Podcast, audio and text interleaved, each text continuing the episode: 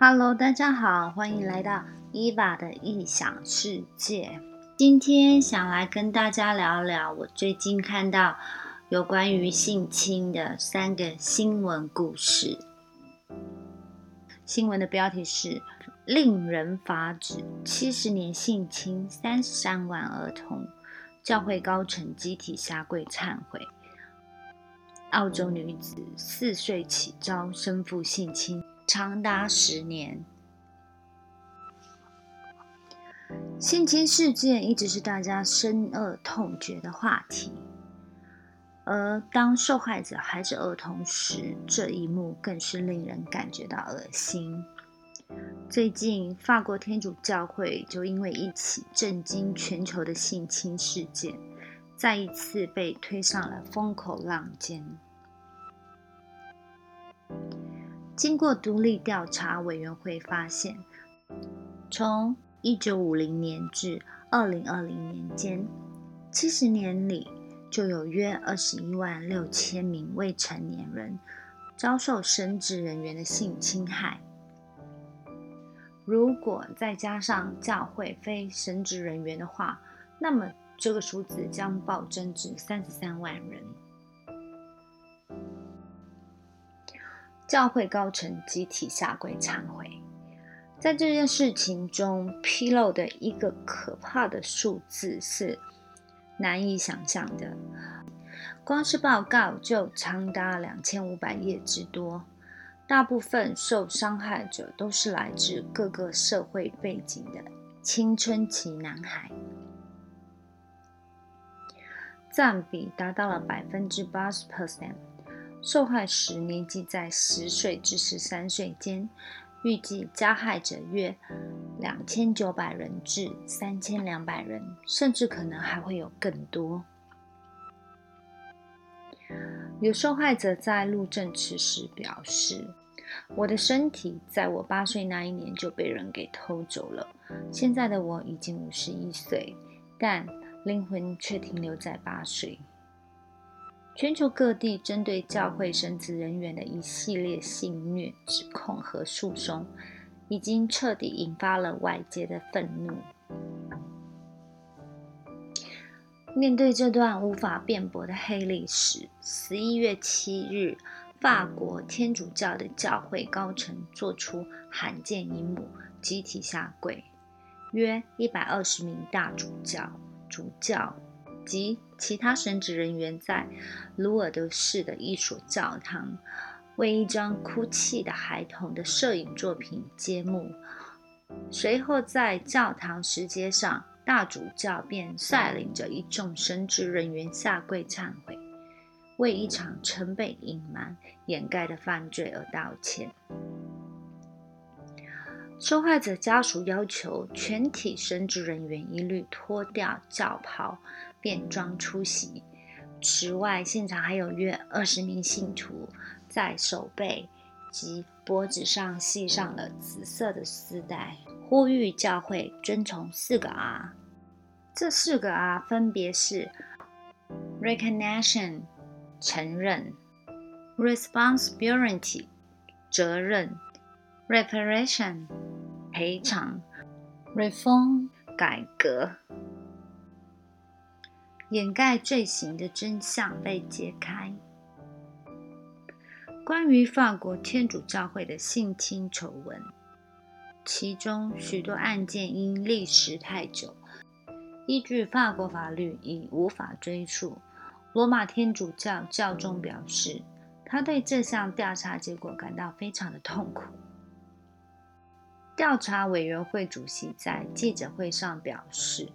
这些数字不仅令人担忧，而且人神共愤，绝对不容忽视。直到二零零零年代初期，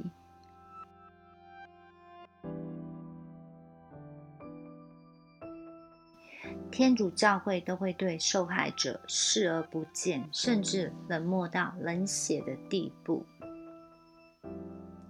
如果掩盖罪行的沉默面纱最终能被揭开，我们应该感谢这些勇敢的受害者。如果没有他们的证词，社会将无从得知或拒绝承认已经发生的事情。报告说，教会不止疏于防范相关案件，知情不报，有时甚至故意让孩童和加害者接触。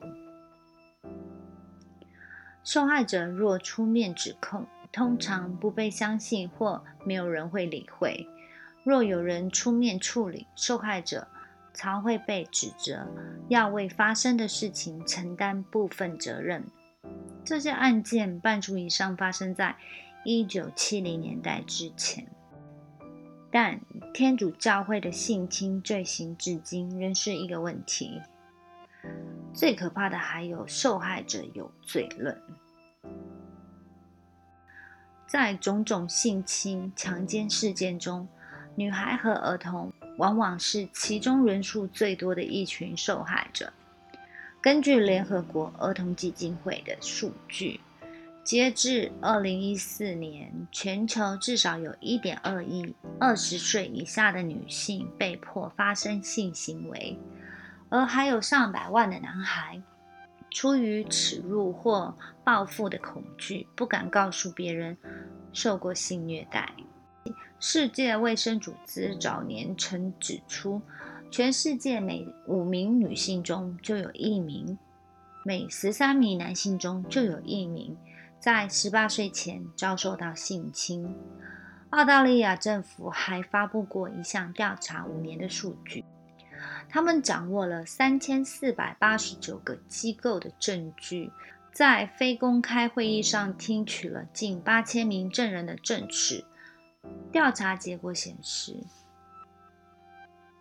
在澳大利亚首次遭受性暴力的平均年龄仅为十点四岁。在澳洲就曾经有过一个震惊全国的案例。悉尼女子早在四岁开始就惨遭生父性侵，长达十年。她的肠道、尾椎和肛门都不得不做修复手术，因此她也患上了精神疾病。因为遭受的痛苦太深刻，为了逃避痛苦，他竟然分裂出两千五百个人格。这件事情对于当时年幼的他来说，简直就像度过了黑暗的漫漫长夜。如果你认为身边的亲戚朋友是完全值得托付和信任的人，那么这篇新闻不免会让你感觉到心凉和恐惧。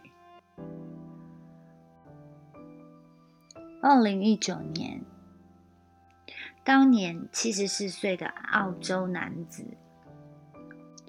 Richard Hams 因为七八零年代强奸性侵自己的女儿，被悉尼当地地方法院判决入狱四十五年。这个藏在人间的恶魔终于受到了他应得的报应。他的女儿 Jennifer Hans 因为父亲长期虐待和侵犯，患上了多重人格障碍。甚至分裂出两千五百多种人格，是什么让他创造出这么多个不同的自己？这背后的故事真的让人唏嘘不已。禽兽父亲性侵四岁女儿长达十年，直到二零一九年老天有眼，才让他这个。禽兽不如的父亲锒铛入狱，判刑四十五年。但如果你听了我以下叙述的故事，我真的觉得这四十五年相对来说，这个残忍的父亲对他的亲生女儿所带来的伤害，四十五年根本不够，远远不够。自从 Jenny 和 Richard 生活在一起时，他的人生噩梦就开始了。Richard 是个不折不扣的变态恋童癖，甚至连自己的亲生骨肉都不放过。这场噩梦从1974年开始，当时这家人居住在悉尼。从 Jenny 四岁开始，父亲就对她进行了惨无人道的性侵折磨。他就像是一个贪婪邪恶的猎人，将幼小的 Jenny 当作自己的猎物，进行暴力猥亵、性侵等各种变态的行为。毫无底线的行为让 Jenny 的身体受到了严重的伤害，小女孩的肠道、尾椎和肛门都不得不做修复手术。而这样令人作呕的罪恶行为长达十年，四岁至十四岁，本应该是每个孩子成长最重要的阶段，而 Jenny 却日复一日只能在黑暗、压迫和侵害中成长。真的是难以想象，这么弱小的孩子是如何度过每个遭受迫害的漫漫长夜。弱小的他面对这样巨大的身体和心灵创伤后，产生了创伤后压力症候群。可能是因为无法面对伤痛，他创造出第二个自己来面对这一切。最初出现的第二个人格是四岁小女孩 Symphony。每次遇到 Jenny 被侵犯时，Symphony 就会挺身而出，挡在 Jenny 的面前，温柔地和她说：“别怕，我会保护你。”随着伤害的不断加重和持续，四岁的 Symphony 已经无法承受这样的痛苦。Jenny 的心中不断出现了不同的人格，其中包括很多男性角色。有了这些人格出现，Jenny 每次受到父亲欺凌时，心理和生理上的痛苦都少了几分。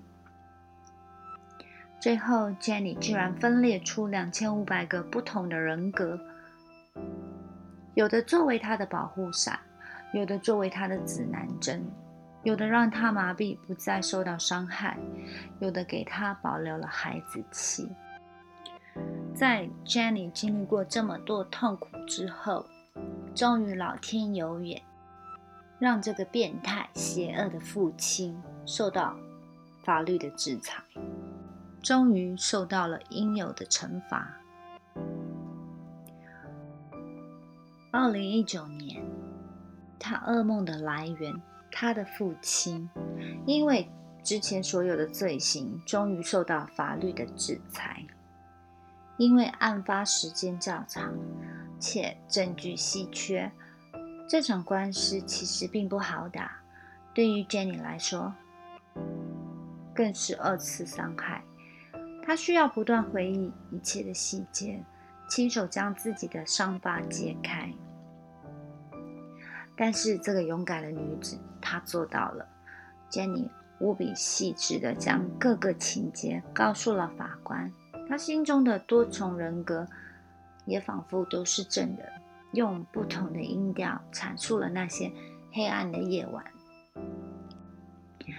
法官都被这样难以启齿的罪行震惊了。最终，恶魔父亲对于自己的罪行供认不讳，也受到了四十五年的制裁。坏人终于得到了他应有的报应。一切都受到了正义的审判，无论是庭内还是庭外的 Jenny，都满脸欢喜，非常的激动。他的脸上包含着心酸，更多的是对于未来的希望。对我来说，Jenny 真的是一个很勇敢的人。虽然他承受了这么多的苦痛。他仍然没有放弃他自己，他寒窗苦读十八年，甚至已经获得心理、司法等相关专业的硕博士学位，目的就是为了有一天能制裁那个恶魔父亲。这一天，他终于等到了。Jenny 在自己最美好的时光，就经历了如此惨无人道的噩梦。可同样的，在世界的某一个角落。都还是随时发生着性侵孩子的悲剧。除了受害人年纪小、人数多以外更加令人心寒的是，是那些受害者有罪论的声音。在去年十一月，一名秘鲁的女生惨遭性侵，告上法院，却匪夷所思的败诉了。原因竟然是她当晚穿的是一条红色的内裤。法官的认定，这种红色内裤只有在妇女想要发生性关系时才会穿。当地的很多人都愤怒了，于是穿上红内裤在街头抗议。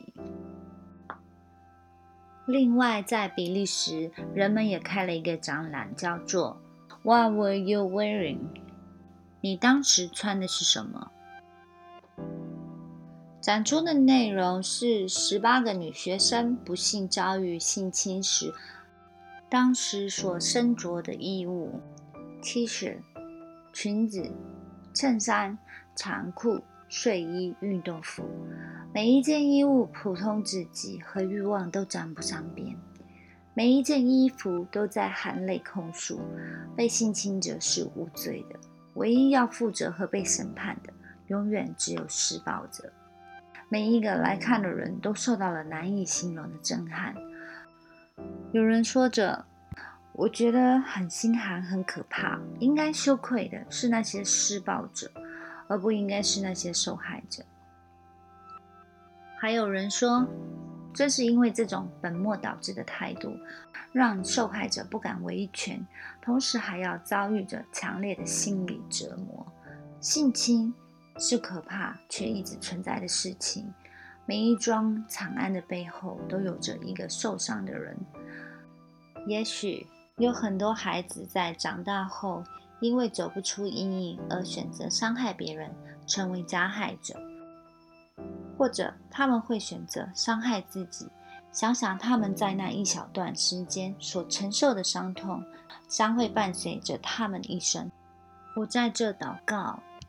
希望不会再有孩子们受到这样的摧残，也真心希望那些恶徒能够受到应该有的惩罚。不知道你们听了今天的故事有什么样的想法？如果有，欢迎你来信来告诉我。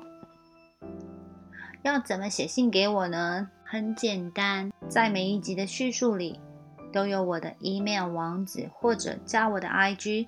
私讯给我，不只是告诉我你们听了这个故事的感想，在生活中你有什么样的困扰，譬如感情啊，或者是遇到什么有趣的事情，或者是你遇到灵异的故事啊，各方面的故事都可以，想要找人聊天都可以跟我说。嗯我会在节目里分享你的故事给大家的。